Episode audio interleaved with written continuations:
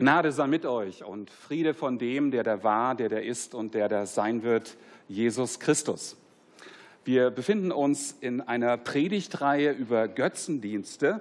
Ich darf heute über das Thema Spaß und Freizeit predigen. Das sind Bereiche, die in den letzten Jahrzehnten eine enorme Aufwertung erfahren haben. Einige Soziologen sprechen davon, dass Freizeit das große Thema der Moderne sei. Sie sprechen von dem Supersymbol der Moderne. Bedenken wir einmal, wie lang die wöchentliche Arbeitszeit in der Mitte des 19. Jahrhunderts für Fabrikarbeiter gewesen ist. Ich weiß nicht, ob ihr das wisst. Die haben 80 bis 90 Stunden pro Woche gearbeitet. Es gab keine Spülmaschine, es gab keine Waschmaschine, es gab keine Ölheizung. Ihr könnt euch vorstellen, dass dort für Freizeit nicht allzu viel Platz geblieben ist. Wir arbeiten heute in der Regel 35 bis 40 Stunden, natürlich einige Leute mehr. Im Jahr 1995 gaben die Deutschen 94 Milliarden Euro für Freizeitgestaltung aus. Im Jahr 2013 waren das schon 143,5 Milliarden. Damit zählt der Freizeitbereich ökonomisch zu den potenziellsten Feldern der Wirtschaft in Europa. Für viele Leute ist heute Freizeit eine Art Statussymbol. Hobbys, Freunde, Reisen, Sport und so weiter dürfen auf keinen Fall zu kurz kommen. Ich weiß nicht, ob euch das schon mal aufgefallen ist. Also mir ist es aufgefallen, ich fahre manchmal morgens zum Gottesdienst. Ich weiß, viele Kirchen, an denen ich vorbeifahre, sind leer. Und in den Sportstudios brummen die Gewichte. Ja, da ist richtig was los auf dem Parkplatz. Man kann da so reingucken und da geht es richtig zur Sache. Nur ist das mit Freizeit und Spaß allerdings gar nicht so einfach, weil es ja an sich keine Götzen sind. Es sind ja auch wunderbare Gaben, die Gott uns geschenkt hat. Und es werden einige unter uns sich zu wenig Zeit nehmen für Freizeit, weil sie vielleicht zu viel arbeiten, zu viel Stress haben. Und es wird andere geben, die die Freizeit überbewerten. Und wir wollen jetzt mal versuchen, da einen Weg zu finden, wie wir als Christen äh, damit umgehen können. Ich habe einen Text ausgesucht, der uns jetzt keine vereinfachenden Antworten gibt, sondern der uns gewisse Leitlinien vermittelt, die uns helfen, klug mit Freizeit und Spaß auch in unserem Leben umzugehen.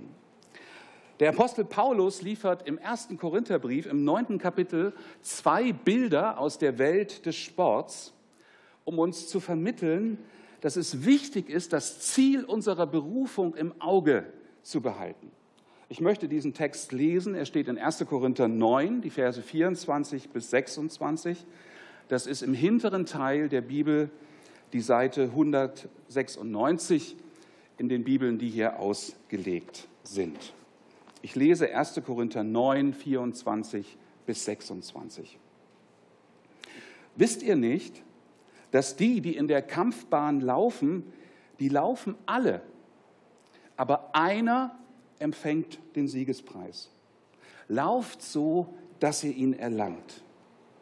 Jeder aber, der kämpft, enthält sich aller Dinge, jene nun, damit sie einen vergänglichen Kranz empfangen, wir aber einen unvergänglichen. Ich aber laufe nicht aufs Ungewisse, ich kämpfe mit der Faust nicht wie einer, der in die Luft schlägt, sondern ich bezwinge meinen Leib und zähme ihn, damit ich nicht anderen predige und selbst verwerflich werde. Soweit das Wort Gottes. Ich möchte noch kurz mit uns beten. Himmlischer Vater, wir danken dir für dein kostbares Evangelium. Ohne die Kraft, die aus dem Evangelium kommt, übertrifft unsere Frömmigkeit menschliche Bequemlichkeiten und Laster nicht.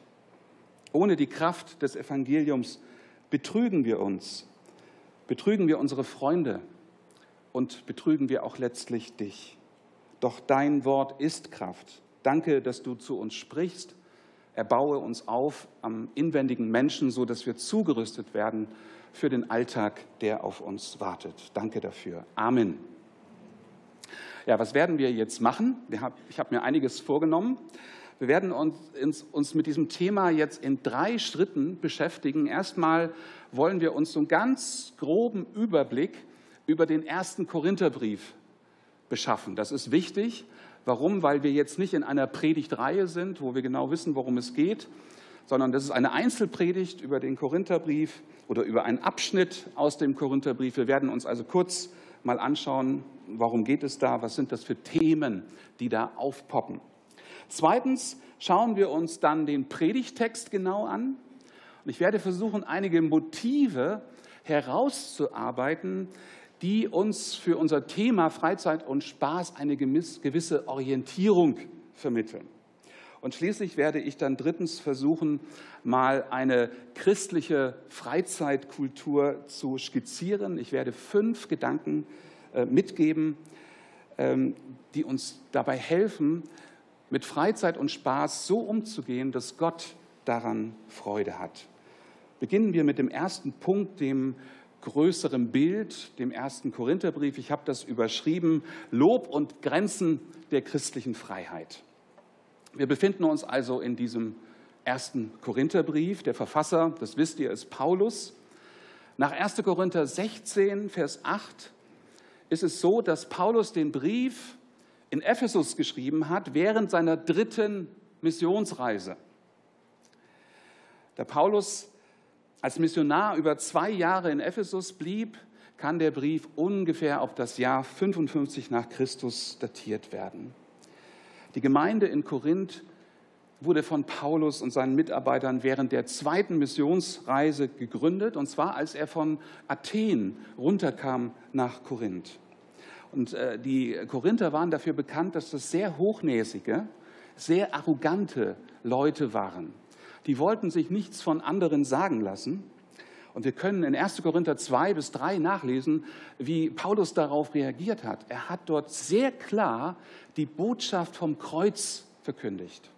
Er hat die Arroganz, die vermeintliche Weisheit der Korinther konfrontiert mit der vermeintlichen Torheit Gottes und hat ihnen das Evangelium sehr klar verkündigt. Und Gott hat es reichlich gesegnet, als es kamen Juden und Heiden zum Glauben. Und als Paulus nach ungefähr anderthalb Jahren von Korinth aus aufbrach, hinterließ er eine gut unterwiesene Gemeinde, die inzwischen richtig stark und groß geworden war. Allerdings, als Paulus dann Korinth verließ und weiterreiste, kamen einige Schwierigkeiten auf. Man hat zum Beispiel die äh, Autorität des Apostels in Frage gestellt. Es gab Gruppenkämpfe, Lagerbildungen in der Gemeinde. Es gab Probleme mit der Ordnung im Gottesdienst und es gab viele merkwürdige Ansichten über die Auferstehung von den Toten. Und ein großes Thema durchzieht den gesamten ersten Korintherbrief, das ist der Umgang mit Freiheit. Christen stehen nicht mehr unter dem Gesetz, sie sind zur Freiheit berufen. Aber einige Korinther missbrauchten diese Freiheit in einer Art und Weise, die dem Evangelium nicht mehr angemessen war. Nehmen wir mal das Beispiel, was im Brief auftaucht, der Umgang mit Fleisch, das möglicherweise Götzen geopfert worden ist. Also ihr müsst euch das so vorstellen, damals gab es auch einen großen Fleischmarkt in Korinth und da wurde Fleisch verkauft und da war Fleisch dabei. Das hat man vorher Götzen geopfert und Paulus sagt, ihr dürft dieses Fleisch essen, denn diese Götzen gibt es gar nicht, denen das Fleisch geopfert wurde.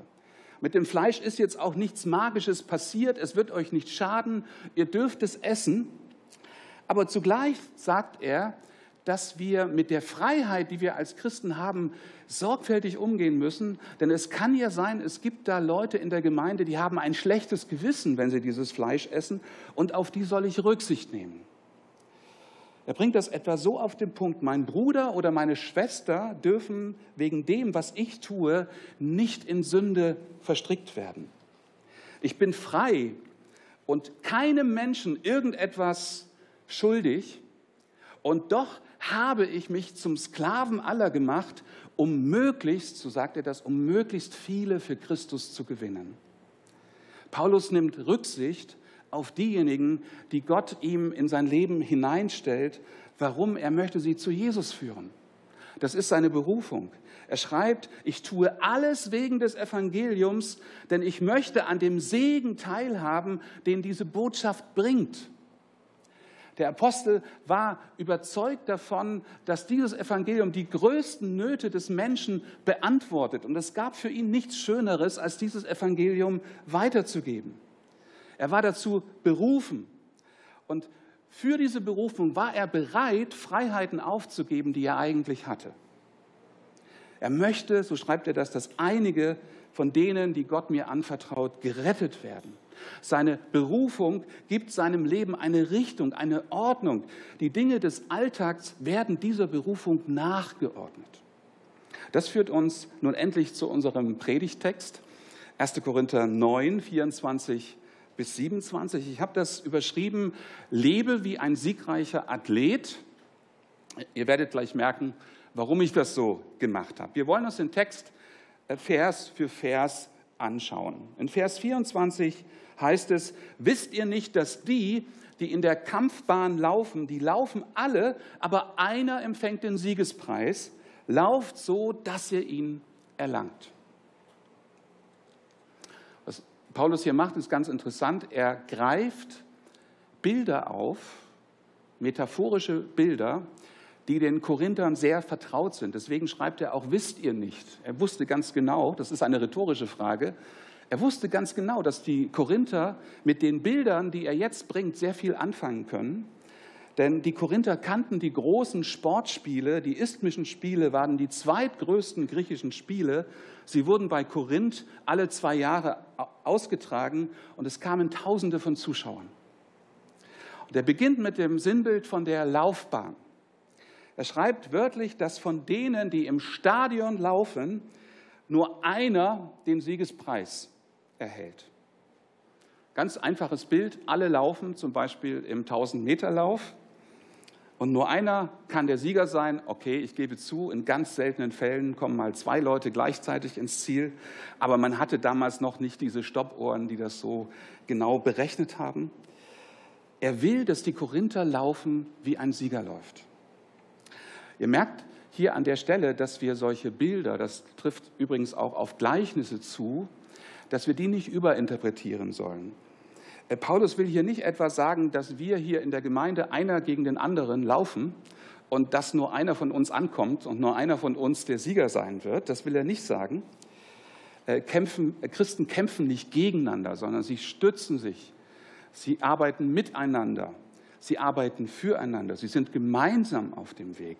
Es geht dem Paulus um etwas anderes. Er will sagen, so wie erfolgreiche Läufer im Stadion all ihre Kraft darauf konzentrieren, erfolgreich den Lauf zu beenden, so sollt ihr Korinther konzentriert leben. Deshalb ruft er ihnen zu, macht es so wie der siegreiche Athlet, lauft, dass ihr den Preis bekommt.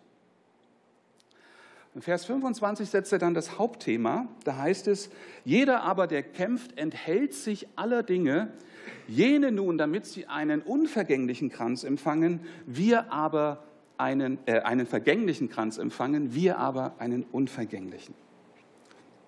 Erfolgreiche Sportler trainieren ihren Körper, sie trainieren hart, vor allen Dingen dann, wenn die Wettkämpfe anstehen. Doch ist das gar nicht die, der Hauptfokus von Paulus hier. Er setzt ein anderes großes Thema, das ist sozusagen das Schlüsselwort des ganzen Abschnitts, das uns hier im Vers 25 begegnet. Luther hat es nicht wörtlich übersetzt, aber hier steht Selbstbeherrschung, Selbstdisziplin. Wir können lesen, jeder oder übersetzen, jeder, der an einem Wettkampf teilnehmen will, unterwirft sich einer strengen Disziplin. Und wir ahnen, was hier gemeint ist. Die Korinther sollen das, was sie davon abhält, ein siegreicher Läufer zu sein, das sollen sie beiseite legen. Das sollen sie rauswerfen aus ihrem Leben. Einige unter uns sind wahrscheinlich Sportler. Und wer im Wettkampf unterwegs ist, der weiß, wie wichtig das ist, dass man sich konzentriert und fokussiert, gerade dann, wenn jetzt der Wettkampf ansteht. Da achtet man auf den Blutzuckerspiegel, da wird kein Bier getrunken, da geht man Verletzungsrisiken, unnötigen Verletzungsrisiken aus dem Weg. Übertragen bedeutet das, meide die Dinge, die dich von deiner Berufung als Jesusjünger abhalten. Meide das.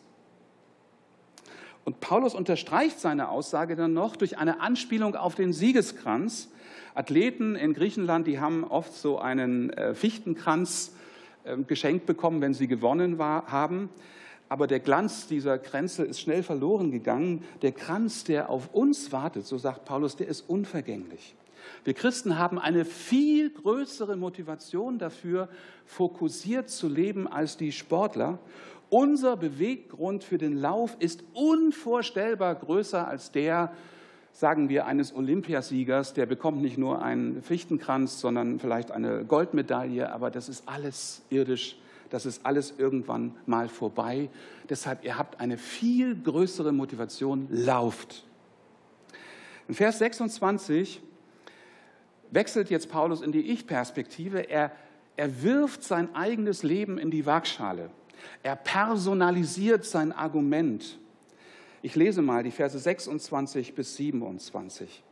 Ich aber laufe nicht wie aufs Ungewisse, ich kämpfe mit der Faust nicht wie einer, der in die Luft schlägt, sondern ich bezwinge meinen Leib und zähme ihn, damit ich nicht anderen predige und selbst verwerflich werde. Also das Erste, was auffällt, Paulus läuft nicht unsicher. Ich weiß nicht, wer von euch, sagen wir mal, so einen Halbmarathon läuft. Ähm, ich sehe hier zum Beispiel einen Radfahrer, der fährt mal eben 120 Kilometer am Samstag mit dem Rad. Es ist ganz wichtig, dass man weiß, wo das Ziel liegt. Wenn man irgendwie losfährt und nicht weiß, aha, da ist das Ziel, das ist ein ganz blödes Gefühl. Und da rutscht die Motivation ganz schnell in den Keller. Stell dir mal vor, du fährst mit dem Fahrrad und weißt nicht, wo du langfahren sollst. Oder du läufst einen Halbmarathon und weißt nicht, wo das Ziel ist. Das ist nicht gut. Paulus war sich nicht unsicher, er wusste, wo das Ziel ist. Er war sich sicher und er ist auf dieses Ziel zugelaufen. Und dann führt er ein zweites Sinnbild ein aus der Welt des Sports, das eines Boxers. Das ist ja unter Christen nicht so beliebt, aber Paulus schreibt das hier nun mal. Es soll verstärken, was er schon mit dem Bild des Läufers gesagt hat. Er vergleicht sich mit jemandem, der im Kampf nicht in die Luft schlägt, sondern mit einem Faustkämpfer, der sich konzentriert, abmüht und das Ziel trifft. Ich war in meiner Jugend selbst ein Boxer, ich kann also ein bisschen was anfangen äh, mit diesem Bild. Ein unbeherrschter Boxer, der schlägt wild drauf los und das mag äh, beeindrucken, das kann gut aussehen, aber er schlägt ganz viel in die Luft und äh, er trifft nur die Deckung des Gegners und irgendwann im Kampf geht ihm dann die Luft aus, er kann nicht mehr mithalten und er ist wahrscheinlich unterlegen. Es sind keine Kraftreserven mehr da, wenn es darauf ankommt. Und ein geschulter Boxer schlägt dann, wenn die Aussichten auf den Treffer hoch sind. Wir haben früher im Training oder im Wettkampf gesagt, äh, der macht viel Wind oder der macht viel Wirbel, aber da ist nichts dahinter, da kommt nichts bei raus. Vor dem brauchst du keine Angst haben.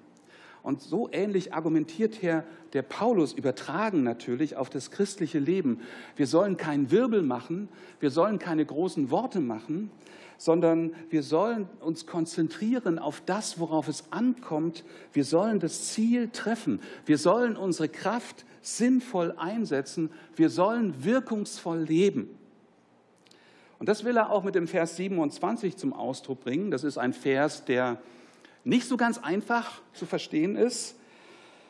Man kann das zum Beispiel übersetzen, ich schlage und versklave meinen Körper.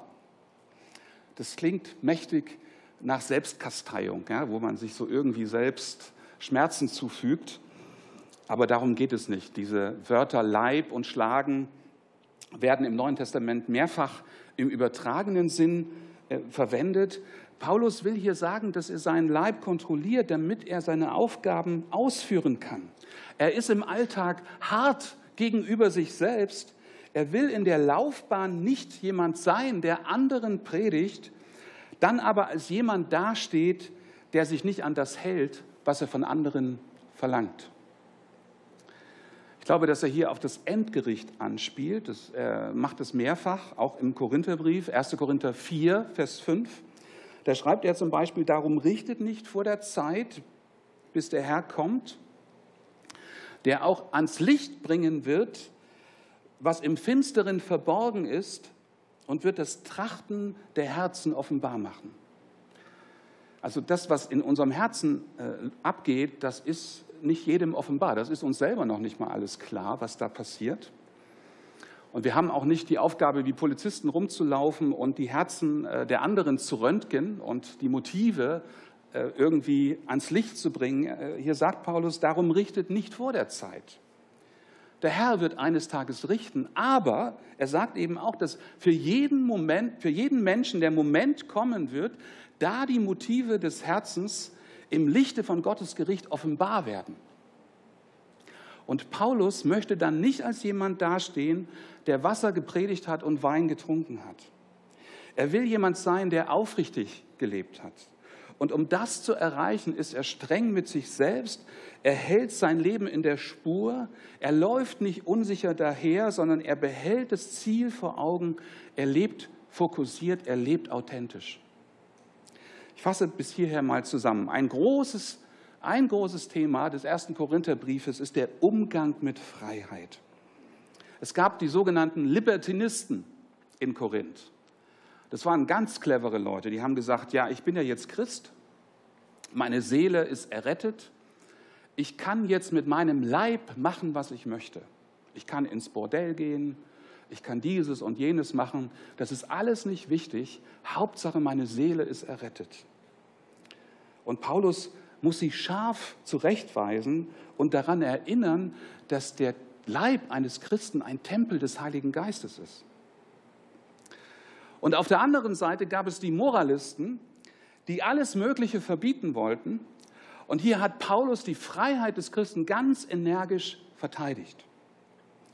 Er selbst hat aber sein Leben der Berufung untergeordnet. Das Evangelium von Jesus Christus war sein Leben. Paulus stellt sich selbst als Vorbild hin. Er lebt auf ein Ziel hin und er wollte dabei nicht verwerflich werden.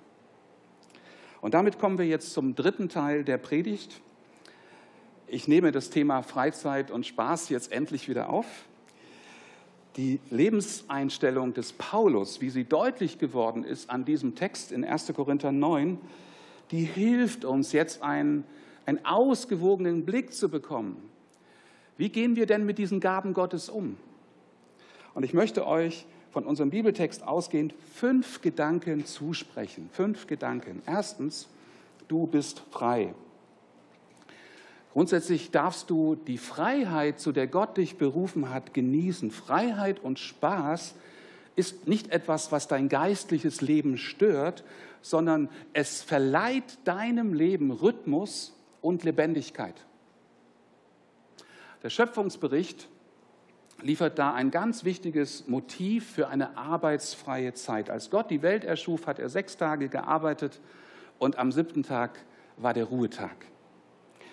Und das entspricht nicht nur dem Wesen Gottes, sondern er hat diese Ordnung auf geheimnisvolle Weise, wir können das nicht so ganz genau durchschauen, in diese Schöpfung eingeflochten. Sie findet zum Beispiel Ausdruck im Sabbatgebot das dem Volk Israel gegeben wurde. Sie sollen sechs Tage arbeiten und am siebten Tag ist ein Ruhetag.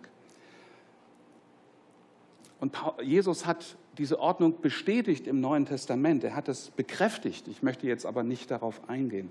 Diese rhythmische Unterbrechung ist von Gott geschenkte und ausgefüllte Zeit. Das ist eine gute Zeit, die Gott uns nicht nur gönnt, sondern er will, dass wir sie entsprechend gebrauchen. Es geht um körperliche, um geistige Entspannung. Aber das sind nur die vorletzten Ziele. Es gibt noch eine tiefere Bedeutung. Und die findet der Ruhetag oder die Ruhezeit darin, dass der Mensch seine Beziehung mit Gott feiert und vertieft.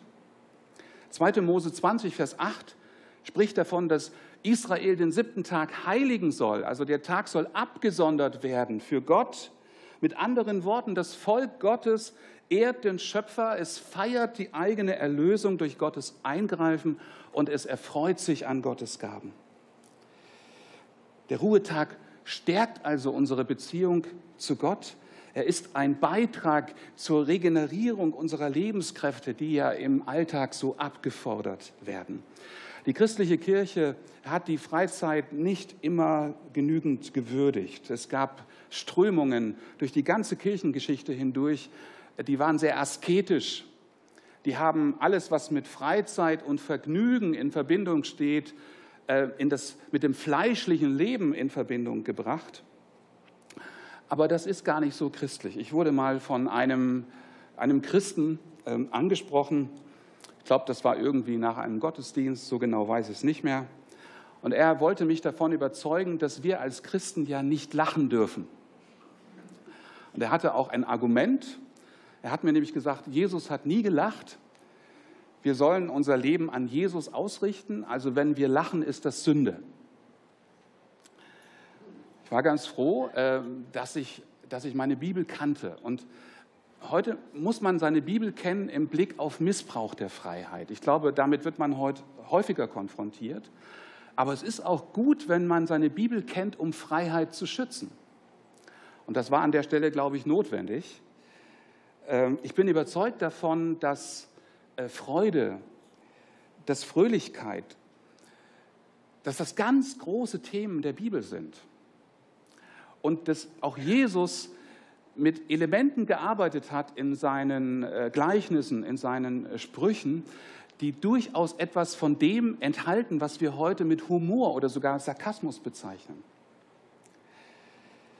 Es ist gar nicht so geistlich, diese blutarme Einstellung des Verzichts. Äh, ein, wie ich immer gerne sage, einer, der, der, der letzte lebende Puritaner, G.I. Packer, der hat es einmal sehr schön gesagt. Der hat gesagt, Gottes Plan für die Menschheit, zu Gottes Plan für die Menschheit gehören auch Genuss, Freude und Vergnügen. Menschen, die durch Jesus Christus unter dem göttlichen Shalom leben, die erfreuen sich an Gottes Gaben. Glaubt ihr mir das? Ich sehe noch immer so ein paar skeptische Blicke. Ich will mal einen wirklich deftigen Vers aus 5. Mose 14, Vers 26 vorlesen. Da geht es im Kontext um äh, die Abgabe des Zehnten, also man soll den zehnten Teil der Ernte für Gott geben. Und dann sagt Gott selber aber was ganz Interessantes und gibt das Geld für alles aus, woran dein Herz Lust hat, es sei für Rinder, Schafe, Wein, starkes Getränk oder für alles, was dein Herz sich wünscht, und iss dort vor dem Herrn, deinem Gott, und sei fröhlich du und dein Haus. Spüren wir, wie lebensbejahend das ist. Das Judentum war keine asketische Religion. Was denkt ihr denn, warum im Judentum Feste Musik und Freude so eine große Rolle spielen, weil es hier um die Leiblichkeit des Gottvertrauens geht. Gott möchte in der Welt, im realen Leben gepriesen werden.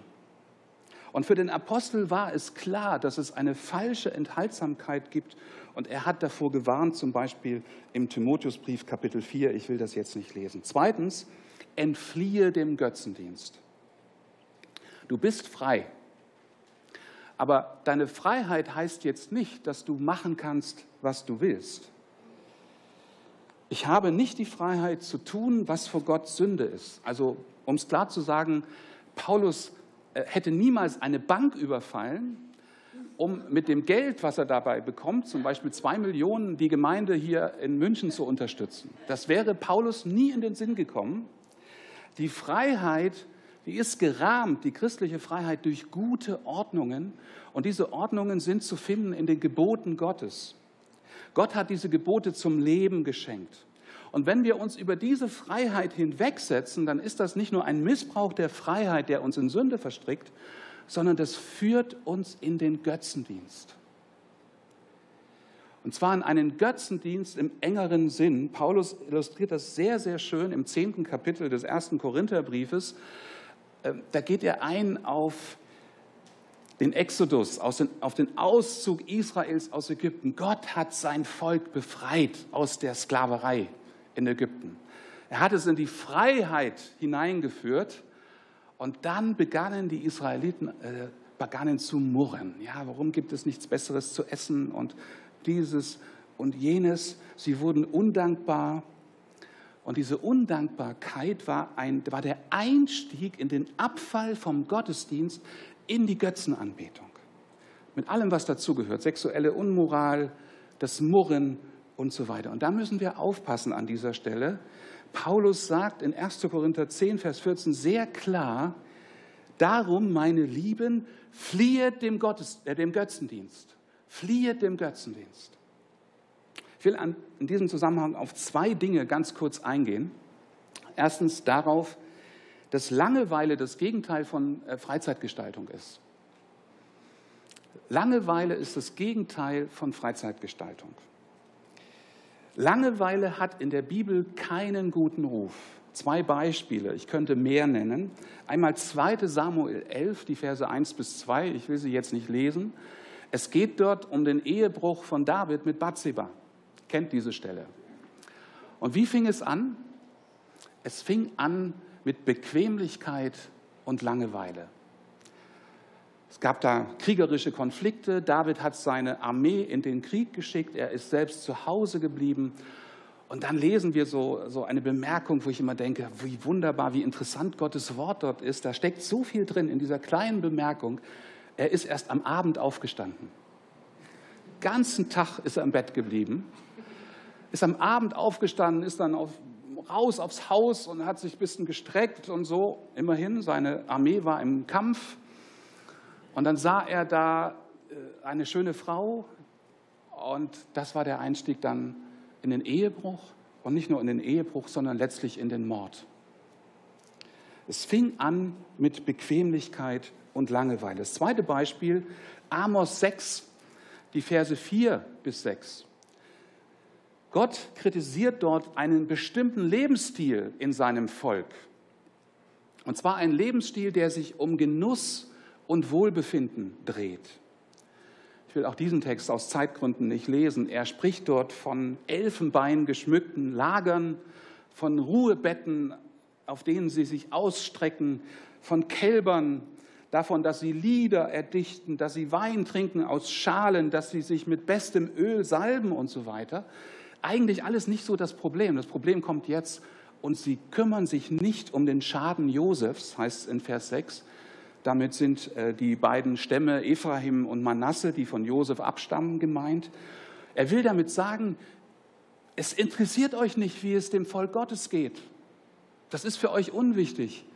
Ihr genießt euren Wohlstand, ihr dreht euch in euren Betten, ihr lebt wie Könige leben und das interessiert euch nicht, dass es da Schwierigkeiten gibt im Volk Gottes. Das sorglose Leben im Wohlstand, bei dem Gottes Volk und Interessen zu kurz kommt, wird hier mit einem ganz knallharten Gerichtswort konfrontiert. Also verwechsle nicht Langeweile und Bequemlichkeit und Wohlstand mit Freizeitgestaltung. Natürlich weiß ich, dass es sinnvoll sein kann, seine Seele mal baumeln zu lassen oder auch die Beine mal baumeln zu lassen. Aber du weißt genau, was ich hier eigentlich sagen will. Verwechsel nicht Freizeit mit Faulheit. Ich will jetzt noch was ergänzen. Ich glaube, dass Freizeit und auch Spaß heute für einige Menschen so etwas wie eine Ersatzreligion geworden sind. Was meine ich damit? damit? Menschen schreiben Freizeitbeschäftigung Selbstoptimierungskräfte zu vielleicht sogar eine Erlösungsfunktion. Sie treiben Sport und allerlei Dinge. Warum? Um sich zu vervollkommnen, weil sie damit meinen, ein besserer Mensch werden zu können, weil sie vielleicht damit meinen, 20 Jahre länger zu leben oder ewig leben zu können. Das Leben ist nur dann wertvoll, wenn ein Minimum an Qualität sichergestellt ist. Und dazu gehört eben äh, all das dazu. Um uns um es ganz klar zu sagen, wer Erlösung durch das Endliche sucht, etwa durch Sport, durch Reisen und so weiter, der wird enttäuscht werden. Der wird enttäuscht werden. Ihr Lieben, wir Menschen sind von Gott so konstruiert, dass wir Gott brauchen, um ganz Mensch zu sein. Und du wirst in dir oder in irgendwelchen Hobbys und Freizeitdingen wirst du nicht den Frieden finden, die Antworten finden, die du eigentlich brauchst. Das geht nicht, das funktioniert nicht. Die Antworten auf das Unvollkommene und Endliche, und wir Menschen sind unvollkommen und endlich, die liegen im Vollkommenen und im Unendlichen. Die liegen bei Gott. und die sind uns vermittelt durch Jesus Christus. Du kannst alles machen, du kannst dich selber heiraten, aber du wirst das Glück, das du suchst, das wirst du damit nicht finden. Die Unzufriedenheit, die zu unserer Geschöpflichkeit und Sündhaftigkeit dazugehört, die wird wieder hochkommen. Und dann wirst du irgendwas anderes probieren und es wird eben wieder nicht funktionieren. Augustinus hat es sehr schön gesagt, unser Herz kommt nur bei Gott zur Ruhe. Unser Herz kommt nur bei Gott zur Ruhe. Wir sind so von Gott konstruiert. Deshalb boomt der Götzendienst so, weil viele Menschen auf alle möglichen Weise versuchen, irgendwie erlöst zu werden. Aber die Erlösung ist nur in Jesus Christus zu finden. Drittens, verliere das Ziel nicht aus den Augen. Wir haben gesehen, dass Paulus unabgelenkt unterwegs war. Er hatte einen Plan. Er war wie jemand unterwegs, der den Siegeskreis empfangen will. Er mied die Dinge, die ihm dabei im Weg standen, und er priorisierte die Dinge, die zu seiner Berufung dazugehörten. Und ich möchte an dieser Stelle mal fragen, ja, wie lebst du denn? Hat dein Leben eine Richtung? Ist für Gott, ist für Menschen, die dich kennen, ist für dich selbst sichtbar, spürbar, dass du den Schatz des Evangeliums gefunden hast, dass das Evangelium das Wichtigste in deinem Leben ist? Gibt dein Gottesdienst deinem Alltagsleben eine Struktur? Ein Christ lässt sich nicht dahintreiben wie ein Schiff ohne Steuermann. Wenn du Christ bist, dann ist Jesus dein Steuermann. Dann lenkt er dein Leben. Zwei Beispiele, ganz praktisch, ganz einfach. Wenn Jesus dein Steuermann ist, dann brauchst du nicht am Sonntagmorgen würfeln oder 20 Minuten beten, um herauszufinden, ob du in den Gottesdienst gehen sollst. Du gehst gern, du freust dich auf den Gottesdienst. Und wenn nichts Wichtiges dagegen spricht, das kann ja mal sein, dass irgendwas dagegen spricht, dann gehst du eben in den Gottesdienst. Und das ist dir schon am Samstag klar. Zweites Beispiel, wenn Jesus dein Steuermann ist, dann gibst du ihm dein Dankopfer nicht nur dann, wenn am Ende des Monats noch ein paar Groschen über, übrig sind, sondern du hast einen gewissen Plan. Das Haus Gottes ist dir wichtig. Du stellst andere Dinge zurück, damit die Gemeinde nicht zu kurz kommt. Viertens, gestalte deine Freizeit klug. Ähm, ich habe natürlich im Vorfeld, in der Vorbereitung für dieses Thema äh, ein paar Bücher äh, studiert und bin unter anderem bei Thomas von Aquin gelandet. Das fand ich ganz interessant. Thomas von Aquin hat, sich, hat die Freizeit- und äh, Vergnügungsangebote, die der Mensch hat, hat die ganz, ganz fein kategorisiert. Ich will euch das jetzt nicht vorlesen. Und er hat herausgefunden, dass es eben ganz unterschiedliche sagen wir, Freizeitmöglichkeiten gibt, motorisch-sinnliche zum Beispiel, reflektierende Aktivitäten wie Kunst und, und Schreiben. Und das Interessante ist, dass diese Klassifizierung, dass die bis heute noch aktuell ist. Also wenn man aktuelle Bücher aufschlägt zum Thema Freizeit, da wird man äh, Thomas von Aquin wiederfinden. Das merkt, dass er ein ganz guter, ganz guter Denker und Beobachter gewesen ist. Sagen und mitgeben will ich dir, dass Freizeitgestaltung den Alltag unterbrechen soll oder den Alltag ergänzen soll. Insofern ist es keine gute Sache, wenn du in der Freizeit genau das Gleiche machst wie im Alltag. Der Profisportler ist vielleicht gut beraten, mal ein Buch in die Hand zu nehmen oder mal Bilder zu zeichnen. Und ein Schreibtischtäter wie ich, der ist auf dem richtigen Weg, wenn er sich in seiner Freizeit mehr bewegt, weil er braucht Bewegung. Ich glaube, dass wir in unserer Freizeit zu oft konsumieren 2016 verbrachten die Deutschen im Schnitt täglich vier Stunden und 19 Minuten mit Fernseh, Fernsehen und Internet. Vier Stunden, 19 Minuten. Das ist Konsumieren. Ich schaue, ich ziehe mir Serien rein, äh, ich, ich gucke mir alle möglichen Sportevents an und so weiter. Das ist passive Freizeitgestaltung. Versteht mich bitte richtig, das ist nicht grundsätzlich falsch. Ich, ich schaue mir das auch an. Ich schaue mir gerne gute Filme an oder mal ein Spiel oder sowas. Aber wichtiger als diese passive, konsumierende Haltung ist die aktive Abwechslung, das Spiel, der Sport, die Gemeinschaft, etwas mit anderen zusammenzutun. Ich bin Realist und ich weiß, dass wir alle irgendwie Freizeit auch konsumieren. Ich habe deshalb in diese Fragebögen mal einige Fragen eingebaut, die uns ein bisschen helfen, auch in die Selbstprüfung hineinzukommen. Und ich bin euch dankbar, wenn ihr zum Beispiel in der nächsten Woche im Hauskreis oder in der Familie diese Fragen mal durchgeht und mal durchsprecht, ja, wie gehe ich eigentlich mit der Konsumfreizeit um? Fünftens, und das ist mein letzter Punkt, ich merke schon, dass einige verdursten und, äh, oder ersticken oder was auch immer. Äh, für Zeit, dass ich zum Ende komme. Fünftens, alles, was du tust, das tue zur Ehre Gottes. Paulus warnt in 1. Korinther 10 vor dem Götzendienst. Er will uns davor schützen, dass wir etwas in der Art und Weise anbeten, die nur Gott zusteht. Ganz im Sinne von, ihr sollt keine anderen Götter haben. Götzendienst ist nicht nur eine Beleidigung Gottes, sondern das ist etwas, was uns selbst schadet. Götzen fressen uns auf. Sie geben uns nie das, was sie versprechen. Und da will uns Paulus herausrufen, und er ist mit seinem eigenen Leben ein Vorbild. Er hat die guten Gaben, die Gott uns schenkt, nicht verachtet. Im Gegenteil, er hat vor Geringschätzung gewarnt, aber er hat sie in dem Großen und Ganzen richtig eingeordnet. Das ist ja das Fatale. Viele Götzen nehmen ja Schöpfungsaspekte, die an sich total schön und wertvoll sind, und verabsolutieren sie dann, stellen sie an die Stelle Gottes, und dann wird etwas ganz Schräges daraus. Und da will Paulus uns davon abhalten. Es gibt etwas, was größer ist als unsere Freizeit und der Spaß. Es gibt Gottes Geschichte, Gottes Drama mit uns Menschen. In dieser Geschichte hat Gott dir und mir Aufgaben zugewiesen. Er hat uns Talente anvertraut. Er hat dich zum Dienst berufen. Und als Christen dienen wir dem Autor der Geschichte. Was für ein Vorrecht, was für ein Privileg, dass wir diesem Autor der Geschichte dienen können. Mach dir nichts vor. Götzen, die du aus deinem Herzen verbannst, weil du merkst, die schaden dir, die suchen sich neue Wege in dein Herz hinein, mit neuen Themen, mit ganz neu besetzten Themen. Und du kommst aus der Götzenanbetung nur raus, wenn du wirklich anbetest, was größer ist als das Geschaffene, wenn du Gott selbst anbetest. Du bist als Mensch per Grundeinstellung ein Anbeter.